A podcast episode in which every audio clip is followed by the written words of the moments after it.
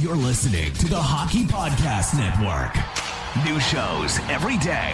Find us at thehockeypodcastnetwork.com or wherever you get your podcasts from.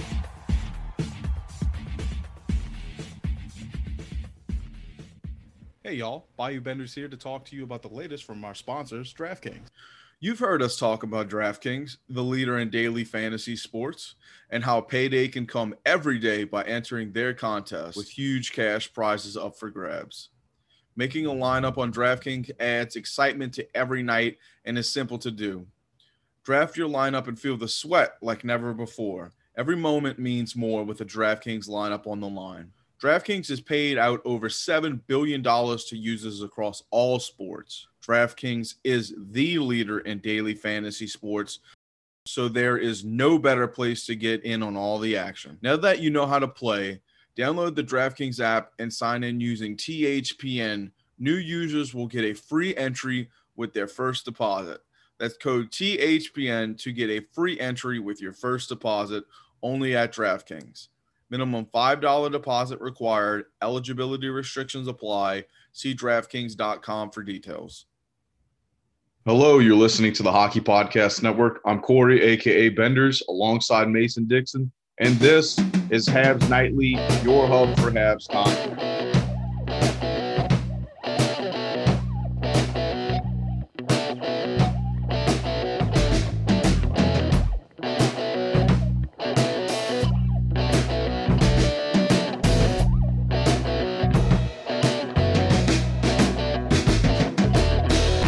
Episode of the off season. How are you feeling, Mason? Tired. Very Tired. tired. Yeah, you've been working hard on your on trying to wrap up that math work, but um, it's the off season, so you know you'll have a bit of a break from here. Uh, as of now, we are dropping down to one episode a week, folks. It should be your Monday's episode. Granted, today it's a little it got pushed back a little bit. I wanted to make sure Mason could get as much work done as he could uh, last night. But in the future, once we bank uh, a group of guests spots, we're gonna I'll be able to throw out an extra episode that week. But till then, just bear with us. It's just gonna be one episode. That way, Mason can catch up on everything he's behind on and, and get a little bit of a break. Let's get into a little bit of Habs news. Uh, so right after we recorded, I was editing, and when I edit, I just surf Twitter, and uh, I, I come across a video of Gallagher on his TikTok, and the poor man comes home after the Stanley Cup Finals to find his house being robbed, and good on him to make uh, a very, you know, aggravating situation um, content. Turns around and makes it something fun. You should become a podcaster. Yeah, right. Uh, definitely something you can see in the future. I mean, shit, I I could see him just working with uh, you know, video with with the Habs come, you know, when he's ready to retire. Yeah, I mean that's definitely an unfortunate situation. I think for anybody. Um, I've never personally had to experience that, but uh, it's definitely a devastating feeling to come home and you know, you probably feel pretty violated too. It's supposed to be your private space, your safe space, and it's been, you know, taken over by somebody Yeah. else. Yeah, um, man, I remember I was working uh during Mardi Gras. Might have been 26. No, might I had to be like 25, 24, 25, right? Uh, it was me and my buddy Donnie. We were coming home from from work. It was like 5 a.m. Son, we got just hammered all night. Uh, because we we had the so Mardi Gras has like certain days. Um, the parades are in certain parts of the town, and anyway, it was the French Quarter. One of the days that the French Quarter had the parade. Um, and I remember we get home at 5 a.m. He's driving us home. And we pull up to my house, dude. And my wife had my car. She used to work right next to me at another restaurant. So she got home. We pull up uh, parallel to my driveway. I mean, perpendicular to my driveway, like basically blocking my car in and there's somebody in my car digging in it. And I'm like, oh, dude, it's cool. It's just Jacqueline getting her stuff. And no, it was a guy. And dude, he like he like slowly came out. He was fucked up.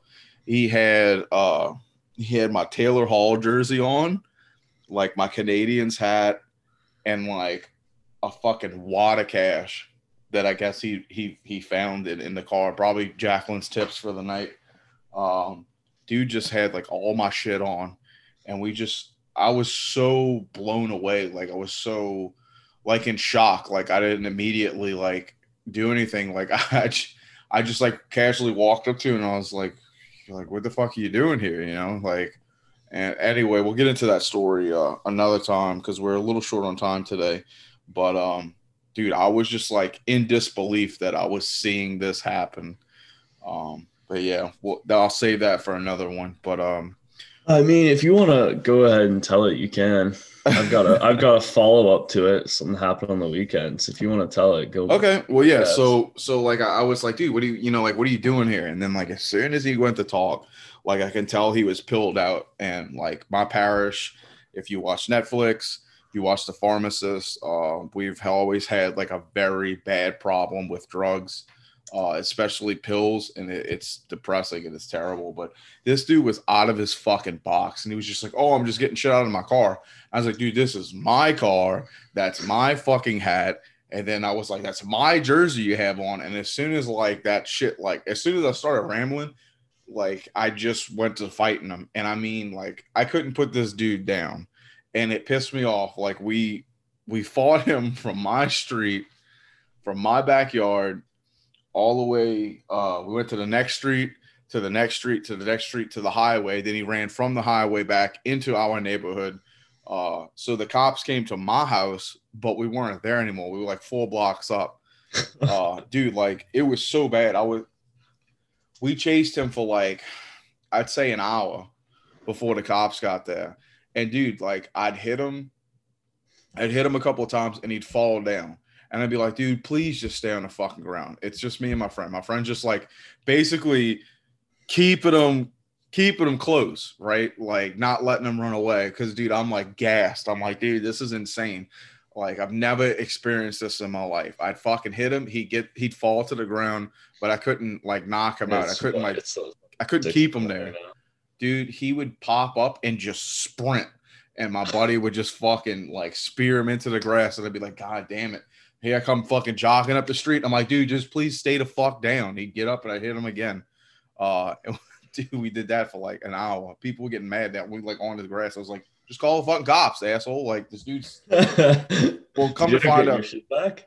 Yeah, no, I got my stuff back. Come to find out, if I wouldn't have like fucking walked him as I beat his ass like throughout the neighborhood, uh, when the cops came, we found out he had hit like seven, eight houses on my block. Really? Like if you left your car open, he got in it that night. So like two streets had gotten hit and I fucking was able to recover everybody's shit. Let me get on you. Yeah, dude. The next day, they, my job was like, "Do you want to take a day off?" I was like, "Why?" they were like, "Well, you know, um, we heard what happened, and we figured like you you'd have troubles like closing your your, your fucking fist and shit." And I didn't even think about it, but my fists were like fucking like almost I wouldn't say they were purple, but they were like super red, turning into like that first shade of purple. And I was like, nah, I think I'll be all right. And then I got to work, dude. I'm like trying to hold a spatula and I'm like my hands oh, are shaking shit. and shit. but I got through it. I'm glad your workplace is more considerate than mine. Because I have a story from this weekend. Oh, it's funny you bring up um criminal like I, what do you want to say criminal activity fighting? Well saturday was working a nice eight hour shift. It was like seven hours 45 minutes into my shift i'm like getting ready to leave. I'm helping new manager who's also one of my best friends uh count uh the safe. And our safe is like situated. So it's like kind of next to like our, you know, drive through is like a first and a second window. Mm-hmm. Right next to our first window. All of a sudden, the uh, woman in the first window starts screaming that there's there's this guy, there's guys fighting in the drive through. I'm like, what? So I peek my head around the corner and some guy's gotten out of his car and he's just walked over as the guy's paying. So he's sitting in his car, the windows open, and grabbed his shirt collar, just feeding him, just absolute feeding him. And I'm like, what the fuck is happening here? It's like some six year old man just feeding some guy, and he can't do anything because They have sons in full. Like, I, I have no idea. So I I just start sprinting out the back door because I'm gonna go around and I'm gonna go. They're like, help him. Well, me and my friend were already running. So we were like running around the side of the building. There's a bunch of cars. And like some of them can see what's happening. Other guys are like, what the fuck is going on? And we had to jump through the garden and I like trip on a bush and I like like action roll and get up and sprint over. And I come around the corner and I'm fucking I'm shocked at this point because I come around and I'm expecting to see him just keep still feeding this guy, right? And fucking my moron of a friend Dante is half his body's out the drive-through window. He's holding this guy's shirt collar, trying to stop him from hitting the other guy. Meanwhile, Buddy grabs him and he's about to start feeding him because what, what's he gonna do? He's halfway out a window, right? yeah. So I just start screaming. I'm like, "You son of a bitch! Get off him! Go, go! I'm gonna beat your ass!" And he looks over. He sees me. I'm six, we're at six six one. My friend Mac, he's he's a monster. He's like six foot three, like built. He looks over. He goes, "Oh fuck!" Starts running back to his car. Gets in his car. We go over to the guy. We're like, like, "Are you okay?" Like, Jesus Christ! Like, what happened? He's like, "I I have no clue what just happened." He's like, I was like, "Well, do you know that guy?" He's like, I've never seen that dude in my life. So I don't know what happened. Like there was nothing. Like they weren't arguing. He just got out of his car Jesus. and just started hitting him. He was fine. So I got a picture of his license plate. And you know, we went through the thing and this guy's like, Oh, I haven't paid for my food yet. Like I still need to pay you guys. I was like, Don't worry, man. It's on the house. Get Like the it's fuck good." out of here. Like, Yeah, so Buddy fucking old. He's this man, he's old too. He looks like he's like 60. Buddy just zooms out of the drive-through. my God. I ask I asked the Fucking guy, frontier justice. Yeah, I have no clue what's happened. I'm like so I, at this point in time, I'm just like, what why? Like there's no did he just like snap or something? So we get the guy I, I like convinced this man, this victim, to like go into the parking lot. I'm like, just wait for the cops, man. Like, like you know, yeah, just go eat your food in the parking lot. Like, Yeah, and he's a little shaken. Like he's not hurt. He's just like yeah, he's just fucking out of it. he's like, what happened? So cops get there, and I gotta go give fucking witness statement, whatever the fuck. And uh we uh I so I give this officer the license and he goes on it actually I thought it was so cool. It goes on his little computer in his car, types in the license, boom. He's like, Is that him? I'm like, Yep. Some this dude, oh my god, this mugshot of him cracked out, man. I'm like, okay, yeah, that makes sense. And so I get this. Apparently, what happened was Buddy in front of him. This is what I understand. He he thought the guy behind him hit his car, but he actually just like braked. He braked his car too hard, Mhm. and and it like jolted. Yeah, and he jolted. thought he thought the guy behind him hit him. So he got out and just fucking fed him a knuckle sandwich for about a minute and a half. Jesus, dude. I and yeah, so that all wraps up. You know what my fucking GM says to me? Our policy is that you know next time I just want you guys to lock the doors and don't get Mhm. involved. And I was like, what kind of a coward sees someone getting beat up and locks the doors? McDonald's property has nothing to do with this. Like, dude's getting Like- his ass beat. like what? Lock the doors, don't let him in. I was like, you're a pussy, Dave. And yeah, he didn't appreciate that, but I don't know. I just thought it was funny. The uh, you know, your boss actually gave a shit. My boss told me, no, just you know, let it happen. Call the cops. Yeah, my boss was also like my friend from high school, but uh, oh, fair enough. but we'll go into shit like that another day. Uh, basically, you know, like I never really had like a lot of fights in high school, like basically in school period. Uh, but when I started working at the age of 22 in in the French Quarter, I like it was like high school all over again. Like I got into more fights in the five years I worked out there than I've accumulated my entire life. And um, just the same thing. Like the head bartender at the time was like, "You're not supposed to get involved in this," and I'm like, "He's destroying one of our customers." yeah, it's like if two guys are squaring off, and they're, they're it's like a just a disagreement. Like I I agree. Like don't get involved, right? Because like I've squared off with my buddies, like boys will be boys kind of thing. Mhm. But when someone's getting his fucking ass handed to him, or like he's not expecting it, I think like you gotta gotta do something. Like don't hit him, right? Like obviously, I'm, I'm glad I didn't hit that old guy actually, because then I would have been shit. But like you can't you can't just sit there and watch someone get his face pounded in. I hate that we can't get into detail like depth on this episode. We'll we'll have to bring it back, but I hundred percent cold cocked a, a- an old man before working in the city. He blew a bottle over somebody's head, and we'll just leave it at that. But but uh, you brought up the mugshot at the guy. It made me think my mom, in her ignorance, they they had the dude's mugshot in the paper because apparently I was in the fucking newspaper, right? Thank God I didn't take my fucking photo because I was lit. I was so fucked up that night. Um, but he looked like fucking. He looked mutated. Like his, he had like a bump that started on the top of his head all the way to like the side of his face. So like he looked disfigured. And I'm talking about the dude that like we chased around my Yeah. my neighborhood, and she had it on her fucking refrigerator. And I'm like, what? Why do you have this? She was like, in case he comes back around, I, I know what he looks like. I'm like, he ain't gonna look. He ain't gonna look like that. He looks fucking like mutated. He looks fucked up. He's gonna look like an average person probably now. Like you're That's gonna see this this at 4 a.m. You're not gonna see a ghoul stroll into your your, your backyard. You know, like ghoul. Jesus. That's But uh, awesome. let's move on. Um, so Well, yeah, I guess whoever broke into Galley's house is probably lucky he wasn't there.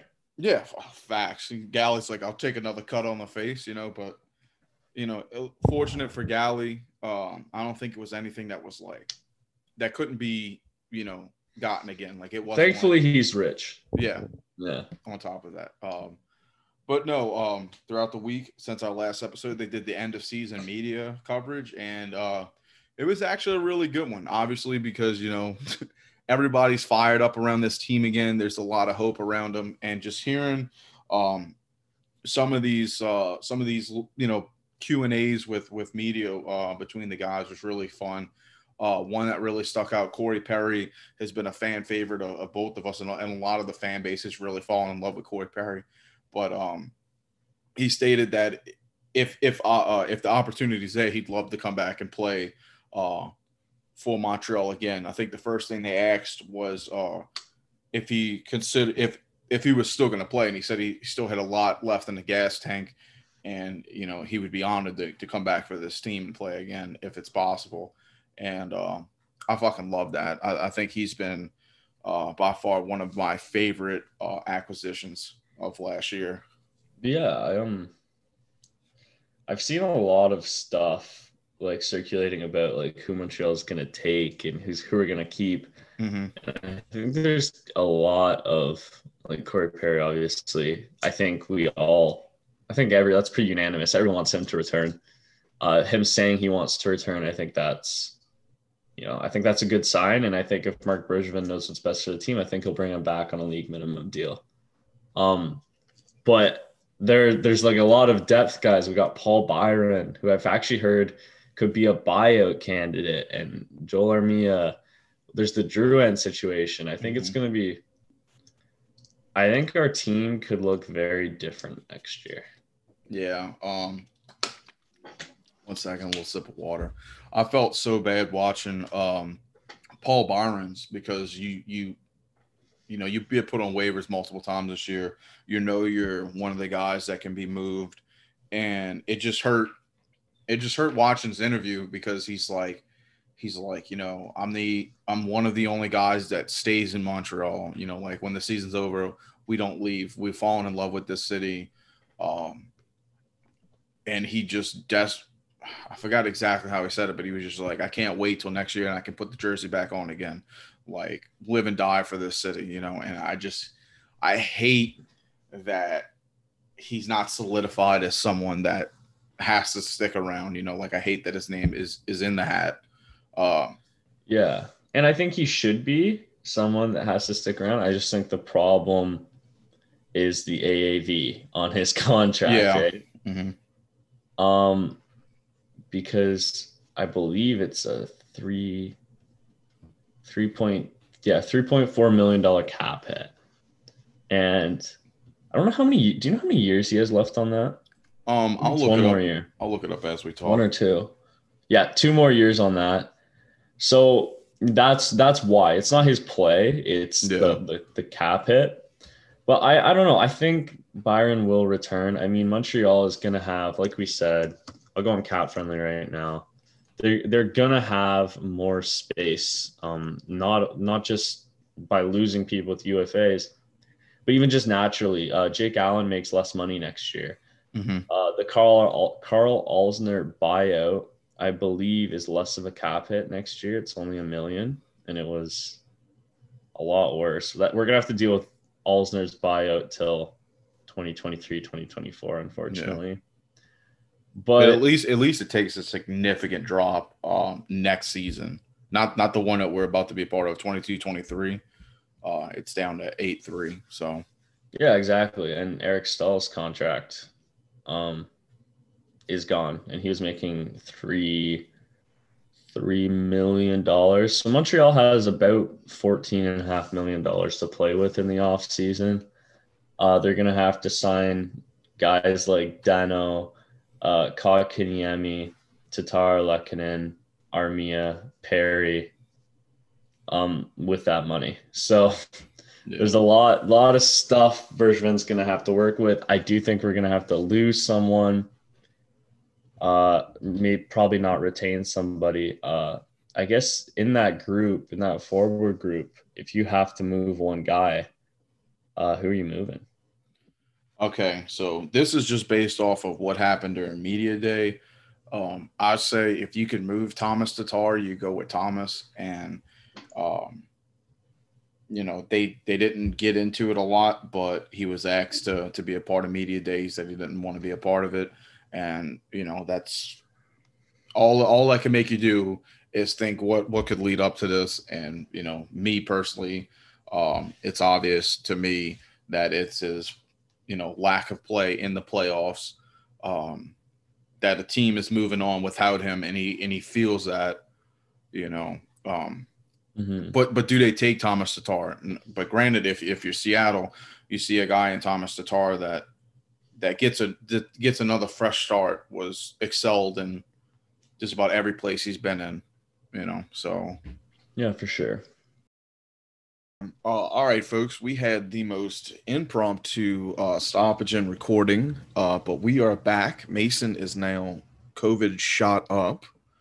Um, it is now storming here in St. Bernard Parish, but the show goes on. So, uh, Mason, to your last question, you had asked which forward I bel I thought was going to be making the move.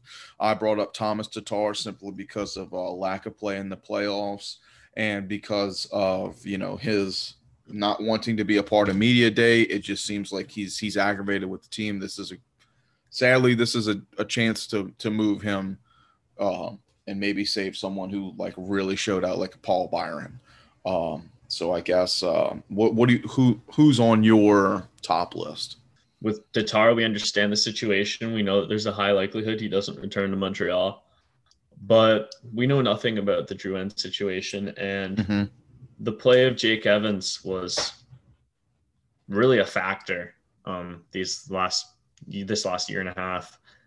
I think Montreal is going to want to hold on to him, especially if they lose Phillip Danault. right And in that case, I think you have to protect Jake Evans. Now, I'm not sure if they can protect Evans without not protecting Drouin. Depends on the format they choose.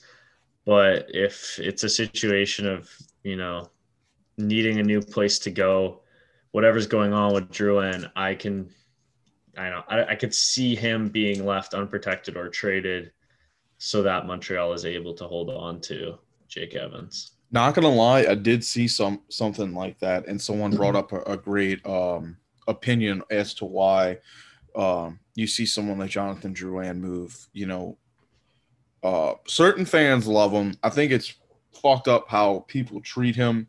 You know, expecting more from him, um, and just using that as as a catalyst to to say that he hasn't played to par, which he's he's played phenomenal. But you know, this could be another chance for him to restart and get away from the negativity. You know, um, and when Well, I, I think- I go ahead. I was just, I just, I think that's who Drouin is. Drouin's always going to be one of those players that we've discussed before. He's always going to leave you wanting a little bit more. Because you know it's there. Yeah, it's Yeah. like Armia. Armia Mhm. like will play phenomenally, and you just think, oh, could he, could he do this if he was more consistent? There's other examples on other teams like um, fuck, none, none's coming to mind right now. I'm drawing a blank, but you, you know what I'm saying. Like, there's always guys who flash brilliant. Yeah, like- and I'd say like uh, like who? Like you, the big uh, eleven million dollar defenseman out in uh, San Jose. Eric, Erik Karlsson. Mm-hmm. I mean, Karlsson was a bona fide superstar, though. Yeah, and injuries got him, I guess, or just I would, I would say almost someone like uh, out there on the West Coast, like a Burakovsky. Burakovsky's amazing, phenomenal, and you, you keep thinking, oh, is this guy gonna really break out one year? And he never really does. But you know what I'm saying? Like there, there are players on every team who have that high level of offensive skill and you just think there may be more you know they tease it occasionally they do something special but they're just going to be those 45 50 point guys and you just kind of got to live with it I mean, the fact that you can even complain about a 45, 50 point guy is is is a little wild if you think about it. But Mhm. that's just the fucking NHL we're in now, you know, like yeah really so yeah that's who I, I would have moving on um okay. we uh promised to discuss some other stuff last week but honestly i'm drawing a blank as to what we said we would um speculate about i know a lot of it was involving rosters Yeah, which we Um, we I wanted I, I wanted to wait till the next episode to do um like a full uh roster look, uh maybe like an evaluation of of how the players did and stuff like that. That way we can put a lot more time into an episode for everybody like Okay. that and then maybe get into uh the draft coming up even a little bit further detail, but um I mean, we took we we did a little bit of it, folks. You know, we we took a chunk of it and talked about who we think was going to get picked for this expansion draft. Um, you know, a lot of people were saying it's going to be Jake Allen, but surprised to see it. Neither one of us said that. I mean, obviously, but we did just talk about forwards. Um, but with you bringing up Jake Evans, so I watched his um his media coverage, and I didn't think he had as deep of a voice as he does, and it almost just doesn't fit him. And maybe I just think that because I've, it's like new to me, I guess. Uh Jake Jake's uh press conference was also pretty good. Um sadly though, they they asked him for like the seventh time about the Scheifele hit. And he's he's just like, you know, can we please move on? It's it's borderline disrespectful now. He's like, I just want to move past it it's a scary thing that happened in my career. It's something that still scares me to this day. It's something that I don't want to keep revisiting, you know. So they pushed it off, and now hopefully that was the last time we have to um, hear a reporter bring that up. I mean, maybe like later in his life, you know, but I don't know. It's been what two, maybe like a month and a half since it happened, and he's been asked, you know, once once every other week. Yeah, I think moving on to next season, I'm sure we'll move past that. I'm sure there'll be conversations about Mark Scheifele when we play Winnipeg next year. But um, I think hopefully there's no long term effects. Uh, we saw Evans return, so hopefully he's okay. And I think we can just try and move past that. I think obviously that's going to be a permanent stain on Mark Scheifele's career. But I don't think Jake Evans' career, and hopefully not, uh, is going to be defined by that hit. Yeah. So, um, in the spirit of speculating uh, next season, I do think uh, we kind of have to talk about maybe not. Some, we'll, we'll save draft talks until because even I'm honestly, I've normally I've been spending the last four weeks or so looking at prospects, but I've been preoccupied watching this Habs run lately. So we'll save that till I can do some more research. Yeah, But, we're, uh, we're a bit behind on that, but I mean, it's been a fun ride. Yeah, I mean, I'm not. I'm Not okay. like we were just chilling in the off season. It's been uh,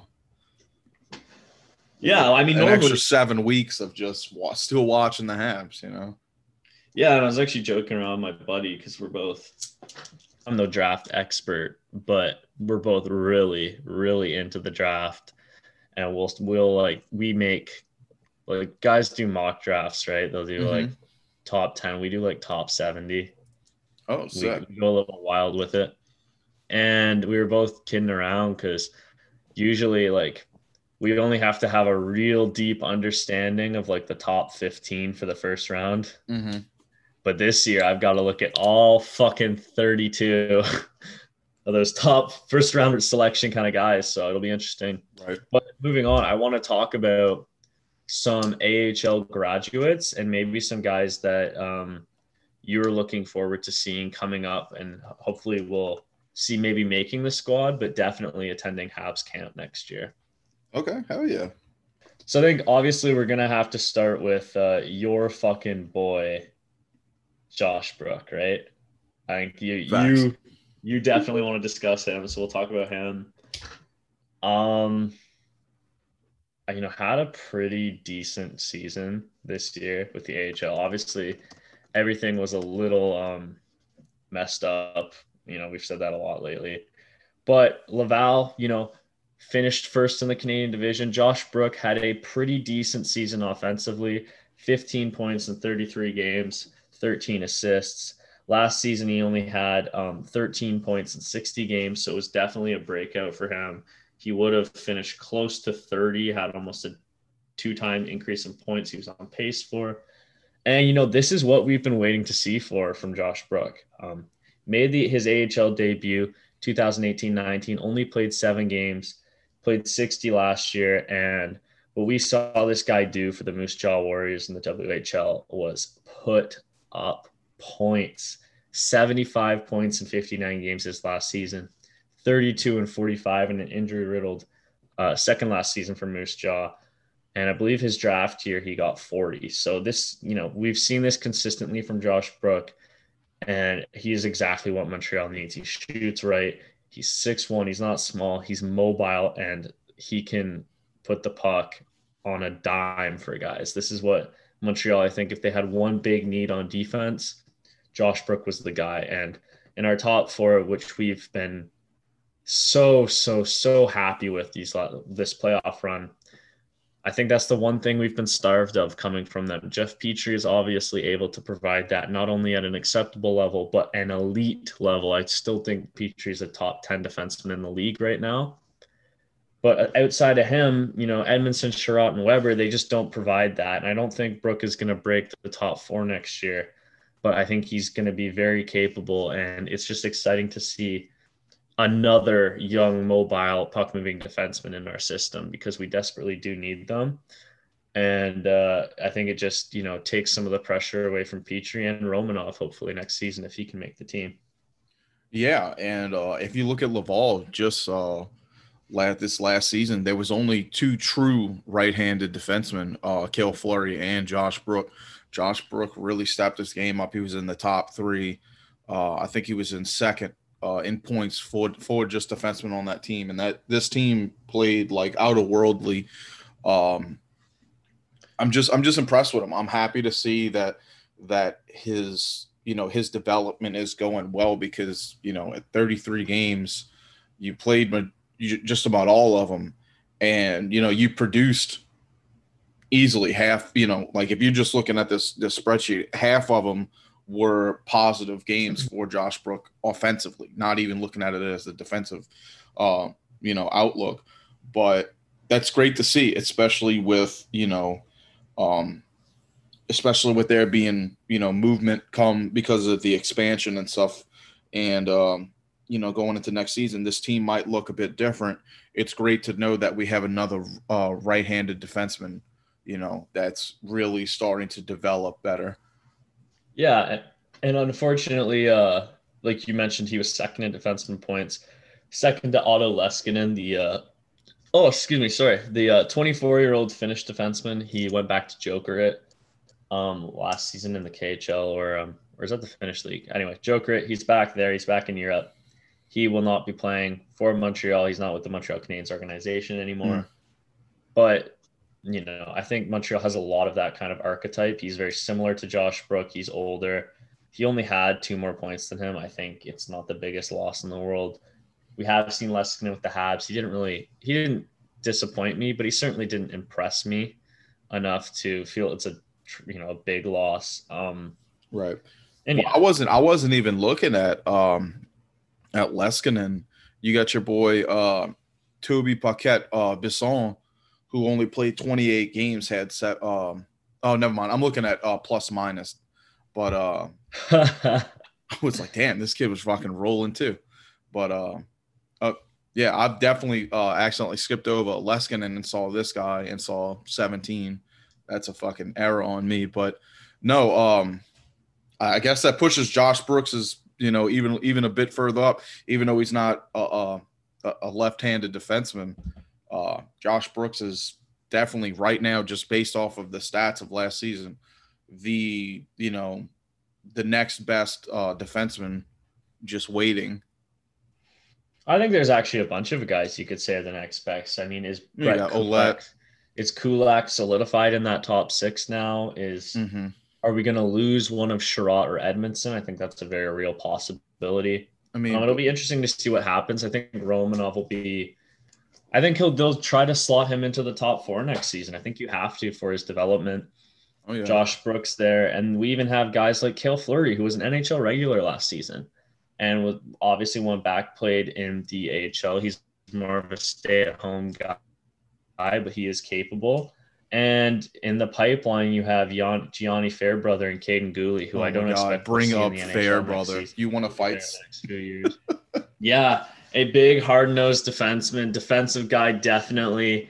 And we're forgetting about not to we're not forgetting, but haven't even mentioned my favorite prospect in the Hab system right now, Mattias Norlinder, uh, mm. the hmm. Swede playing Can't in wait. the Swedish Elite League. Yeah, so it'll be exciting to see what happens. There's definitely a logjam at the defensive position, especially among the young guys, but I'm very excited because we're going to see a lot of competition at that Habs camp. The rookie tournament should be exciting, and there's going to be a lot of talent kind of pouring into the NHL these next few seasons. So, moving on from that, because I find we do often talk about discussing prospects. We talk about them a lot. We'll have more of a showcase towards. We'll talk about them more later on in further episodes. Well, before but I want to give you, a big Go, Go ahead. ahead. Go ahead. No, I was going to say before you got to that, uh, you had brought up Romanov getting a chance to get put into the top four, and uh, it kind of goes into what Joel Edmundson said in his in his uh, his conference was they had asked him about his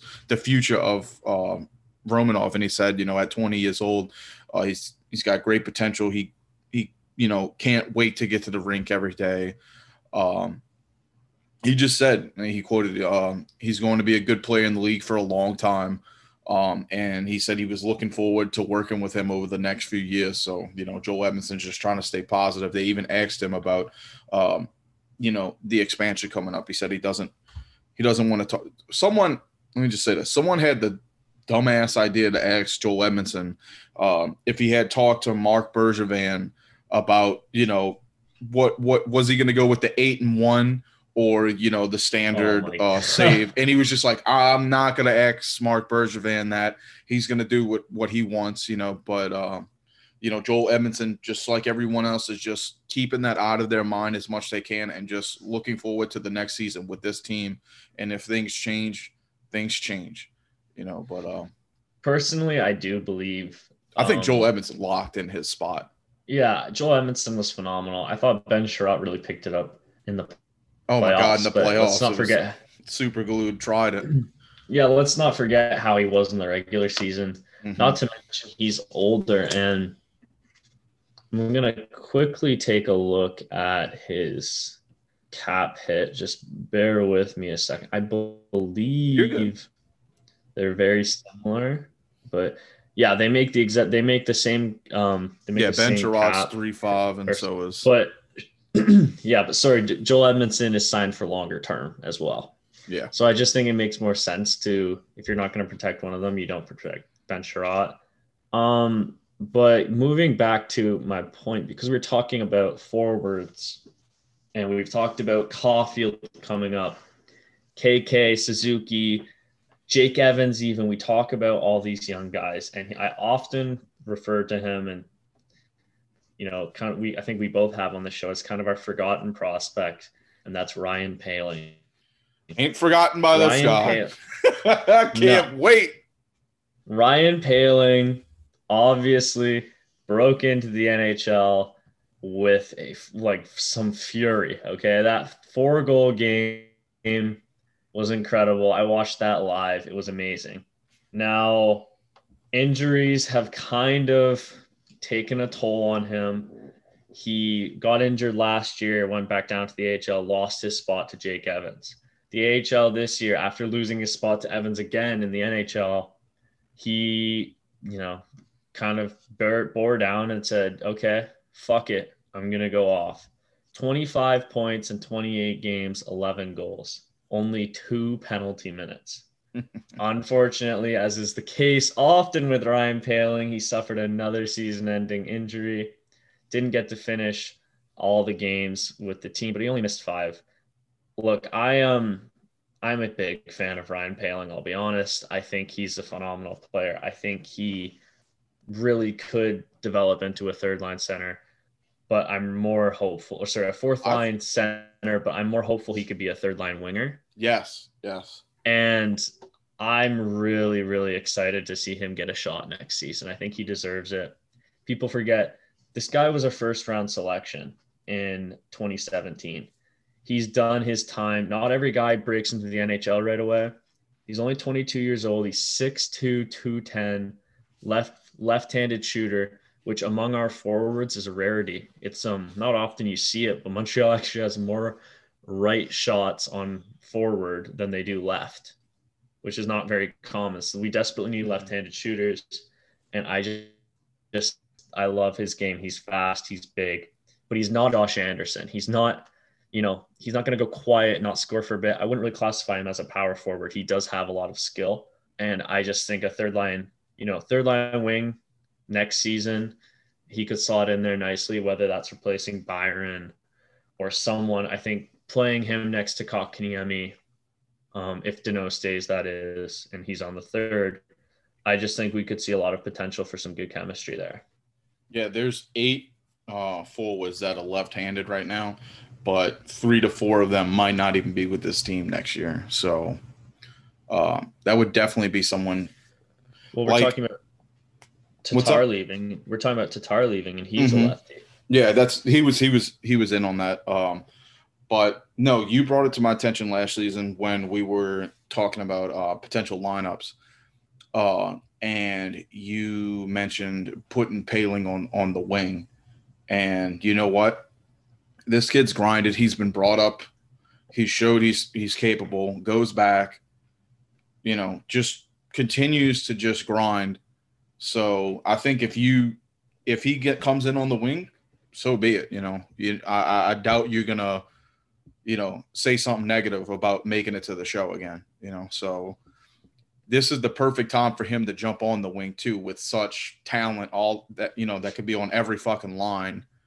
You know, you know this this might be what keeps you in the league, you know, on this team. So Mhm. I'd love to see Ryan Poehling on on the wing, and um, you know, yeah, he does suffer a lot of well, well some game, you know, series season ending injuries, but uh, maybe taking him off of off of center might might help him out on that a little bit more. You know, he's he's just playing more of a he's not as much uh ling- lingering back and stuff like that. You know, he's going to get banged up against the boards a bit, but I there's potential for Ryan Poehling, and if if me, moving him into the league as a as a left or right wing brings him in, then I'm all for it. Yeah, and I think I could be mistaken. I, I do think there's potential for him to play center. I just don't think it's what Montreal needs. And he's shown his quality as a winger. It's much easier to move from Yeah. the center of the ice to the edge of the ice. And, you know, a lot of people I think are very done with Poehling. They think he's washed. They think he might be a bust. I I just full heartedly disagree. This is a guy who I think you just proved it to us. Like, Yeah, and he captained the U.S. junior team to a silver medal. Uh, his last year of junior eligibility, only two years ago, one forward of the tournament, eight points in seven games. As a um, underager, he had five points in seven games on the U.S. gold winning team. So I think Ryan Poehling, you know, is consistently shown that he is a big game performer. He can compete. He's been ahead of his peers. And I think, you know, right now he's just on the regular curve. Not everyone is a Cole Caufield. Not everyone mhm. is a Nick Suzuki or KK that they break into the league right away. People take time. We've seen Jake Evans, who is almost 26 years old. I believe he's 25 this year, getting his break finally, Yeah. and man, breaking into the NHL. So Um, it's also a good idea to have him because, like, if you put him on the wing, you know, he knows how to play center. You know, that's his true. That's his true position. Face-off guy, Someone too, gets right? hurt. Yeah, great face-off guy. Someone gets hurt, or you know, sadly, if that does happen, you know, you have someone competent in doing it. But also, I'm thinking of it as the dot.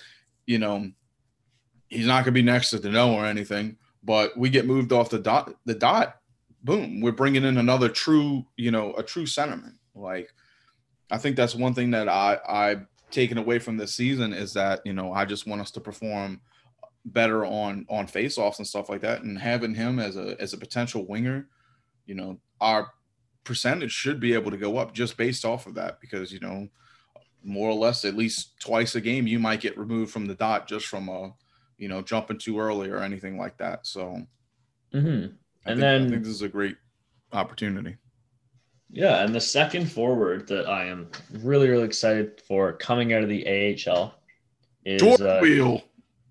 Jordan Weal. I didn't he he went to KHL too, didn't he? I think so. Yeah. Um, would be uh, Jesse Ylonen, Mm, okay. put up and was this his? Just let me double check. I believe it was his first year with Laval. Yep, first year with Laval. Put up 17 points, 29 games. He is only 20, 21 years old. Drafted the same year KK was. Was line mates with him in junior, and uh, this guy's been playing pro hockey for a very long time since 2018 19 or no since oh, wait. No since 2016 he's been playing pro hockey. So this guy has got it done in the finnish uh, finnish elite league finnish second league now the ahl he is a i wouldn't say a hyper skilled guy but he's definitely a skilled forward put up big points with finland playing with Kotkaniemi at the World Juniors, nine and six points in seven games, respectively. Um, I just I think he's perfect for KK's wing. He's a right winger. I think Poehling can s- slot in on the left. Obviously, it's kind of a young line. You're worried about that, but the chemistry is there with Kotkaniemi, and you know And I you think, would think that the chemistry between um, Yessi and Poehling might be up just because of the phenomenal year they had. So well, yeah, could be a and I dominant want to line as it is. I want to clarify, Ylonen isn't just a product of Kotkaniemi. He was drafted in the second round, but he was drafted 35th overall. This was a borderline first round selection. Yeah, it was all And- three three picks. Yeah, like he could have easily gone in the first round. Um, he possesses an amazing shot, a good a good snapshot, And you know, he can I wouldn't say he's an elite skater. He's pretty mobile, not a small guy either, six one, not the biggest, but provides size. He's not going to get pushed around out there. And I think the reason I keep bringing it back to KK is because yes, there's that added chemistry. And the the second we drafted Ylonen, I was thinking about how they played together at the World Juniors. I think that definitely played a role in Montreal selecting him, but also the idea of inserting two young guys, skilled young guys with KK, I think is what needs to be done. I think it's something that hasn't been really been attempted in Montreal. Um, we've kind of left KK with talented Paul Byron, yes. Um, who else did uh, KK play with? That's the thing. Armia sometimes I just don't mm-hmm. think they're no Lehkonen. They're, they're not. Yeah, they're not those. I wouldn't classify them as skilled forwards. We've seen how pairing Nick Suzuki with skilled forwards like Caufield, Anderson, Toffoli has yeah. really helped him. And you know, KK just really hasn't played with guys his own age. He's played with veterans. They've really sheltered him. I think putting him with young guys where he is the veteran, it'll be his fourth NHL season. You know, you got to stop sheltering him. He can shoulder a lot of that responsibility.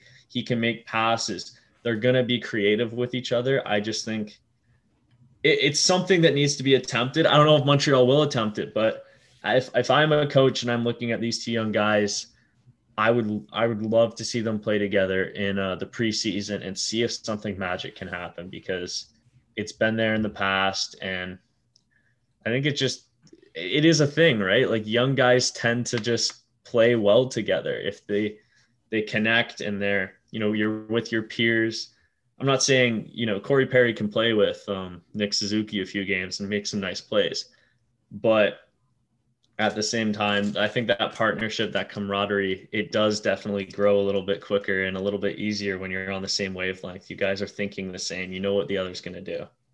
Yeah, and then um, you would think just, I mean, look at look at Cole and uh, Nick right now. You know, it's got to yeah. it, it's got to be really, you know, like um, like uh motivational like like your momentum is is much higher you're excited you're playing you know two of y'all or, the you know or the next best thing and they're letting you do it together you know? So you're you're growing the futures you know teamwork together at such a young age. Why not bring it in with with kk kk kind of took you know the back seat to nick suzuki coming in but it's time to give him a bit of the youth a bit of the guys his age to start to develop that friendship and that camaraderie that we'll see in the next, you know, five five to seven years when they're all, you know, veterans. They have they've been playing on each other's line for years, you know, or or yeah, least... exactly. You're growing something here. We made the Stanley yeah. Cup final, but I don't foresee us being back next season. Still a young team. You're building for the mm-hmm. future. If you can win now, that's great. That's a bonus. but I think at the end of the day, we are we're developing for the future. And I'd like to point out too, you know, Ylonen and Poehling might both be young, but they're not 18 year old kids. Ylonen's played pro hockey for almost six years now. Poehling's had three seasons of AHL and NHL experience. I think you could really realistically put together a really, really nice line there. And even if they don't break out, like you've got these young guys pushing these older guys. I'm really excited for next season. I think it's a very big possibility we see either or, or both of those two forwards who I mentioned break through. Um, especially, you know, with the moves I'm sure Marc Bergevin's going to make. He's never, ever quiet at, you know, we always say, oh, we haven't heard anything. And then Bergevin mm-hmm. makes a move. So it'll be exciting to see uh, what goes down. I was actually researching about uh, Joel Bouchard, who I was going to bring up next, but um, I mean, we can talk about that. We can. We're going to go more in depth into uh, prospects and stuff as mm-hmm. we get closer to the draft. So if you want to just discuss the Joel Bouchard news, we can definitely do that.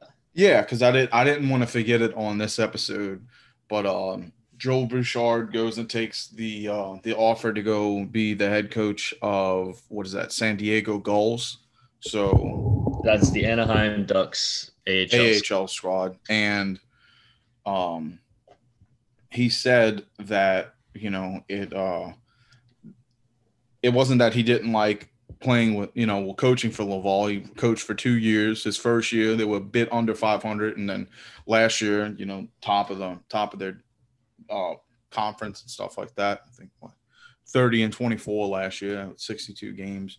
But um, he said that they really just uh, it wasn't it wasn't the the money wasn't just that you know he he said that it it seemed that they really wanted him. And you know we've we've taken that as you know with Anaheim just really in the muck right now trying to figure out what they want. They got all these prospects that that they acquired last year.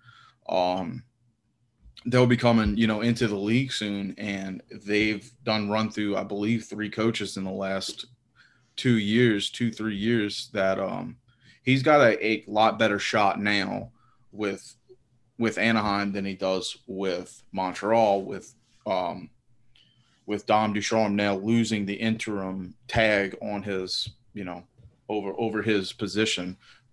You know, will he stay? Will they bring someone in? It's not really brought to our attention yet, but that tag has been taken off, and you know Joel Bouchard is is taking respectfully, you know, his next step to his next his his next career choice. You know, his you know he's trying to get to the next level. And if a team really, really fucking is trying to, you know, show that they want you, I don't blame him for taking that. You know, they they got some great um, kids coming up in, in the farm leagues that you know Anaheim could really come back into you know a domination you know uh, position in the West.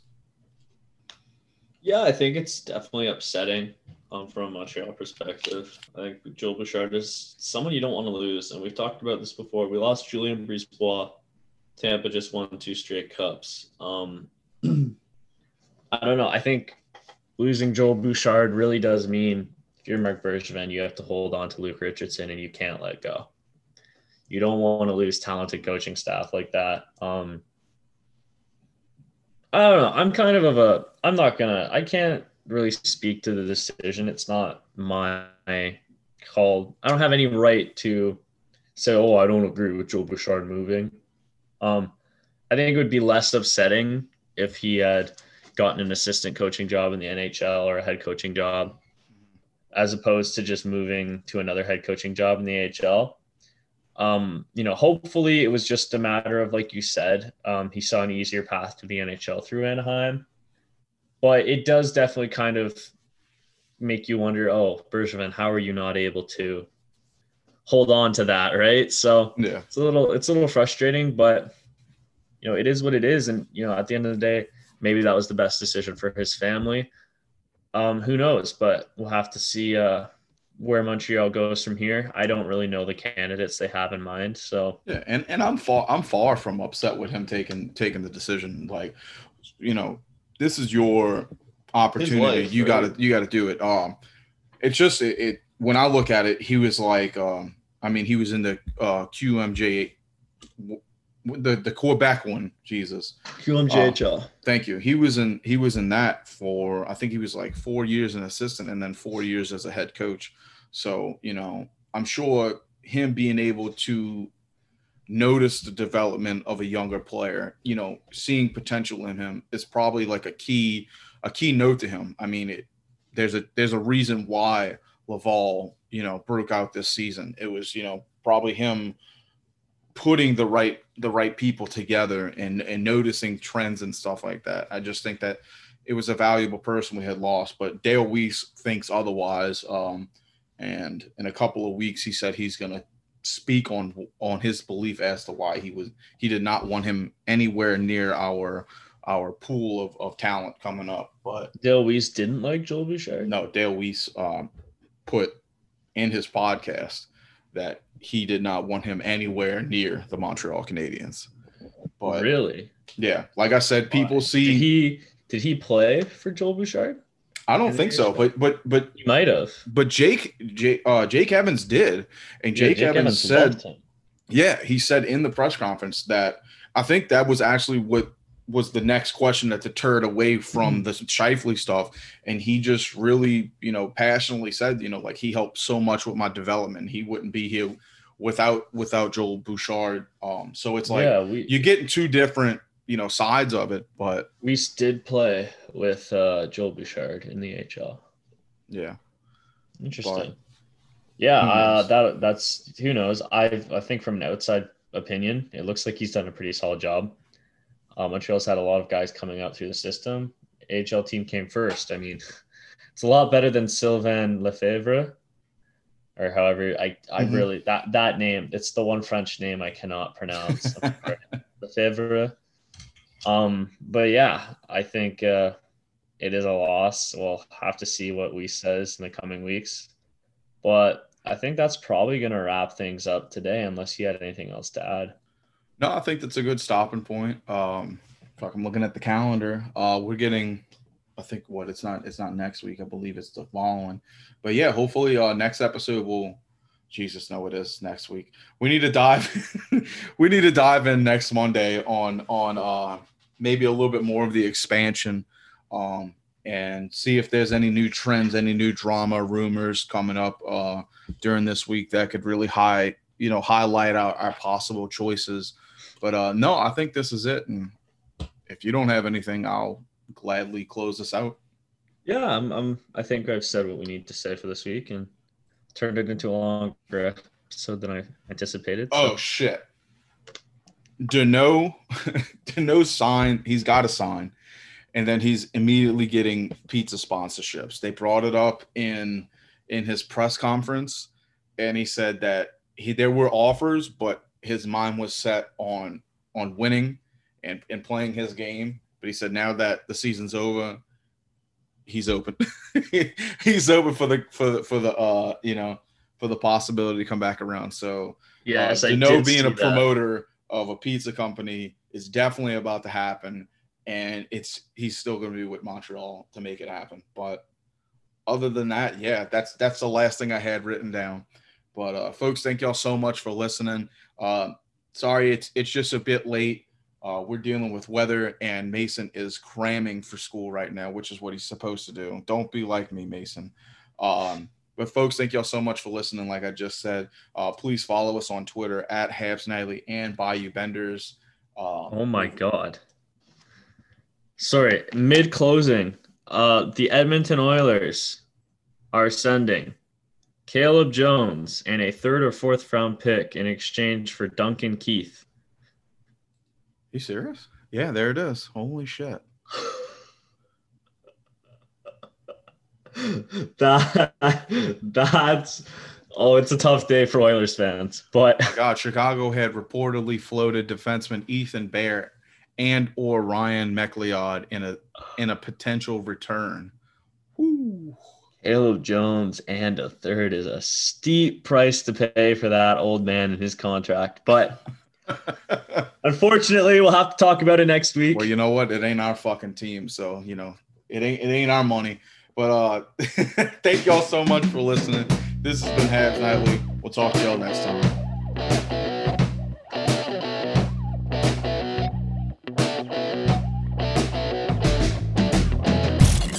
You're listening to the Hockey Podcast Network. New shows every day. Find us at thehockeypodcastnetwork.com or wherever you get your podcasts from. Uh, You know what? I'm just I- so heated because of what what you're telling me because I I do not want to live in a world in a world where a Kraft Dinner is the fucking substitute to a good macaroni. You're putting powder. No, no, no. Mac macaroni, as you call it, is a substitute for KD. God. oh my God! Go to go to Italy.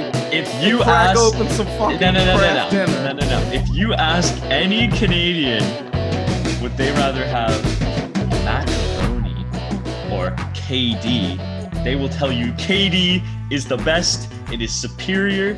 It is a fucking national treasure, and it is the greatest dish in Canada. I'm Mason Dixon, a Habs fan stuck in Leafs country, with my co-host Corey, a southern beauty trapped deep in the bayous of Louisiana.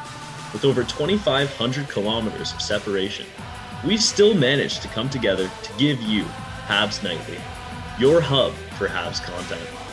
While I don't know what a kilometer is, I do know Habs hockey. Don't let the 10 year age gap or distance fool you. We bleed Blue Blanc at Rouge, and we're known to serve up hot takes along with our unique charm. Join us every Monday and Thursday for hockey talk, ref rage, and your daily dose of Southern ignorance. Only on the Hockey Podcast Network. KD is the superior macaroni and cheese. Get the fuck out of here. You put Oh, ketchup um, on your fucking macaroni, you nasty kid. Yes, I fucking do. This has been Habs Nightly. You guys have a great night.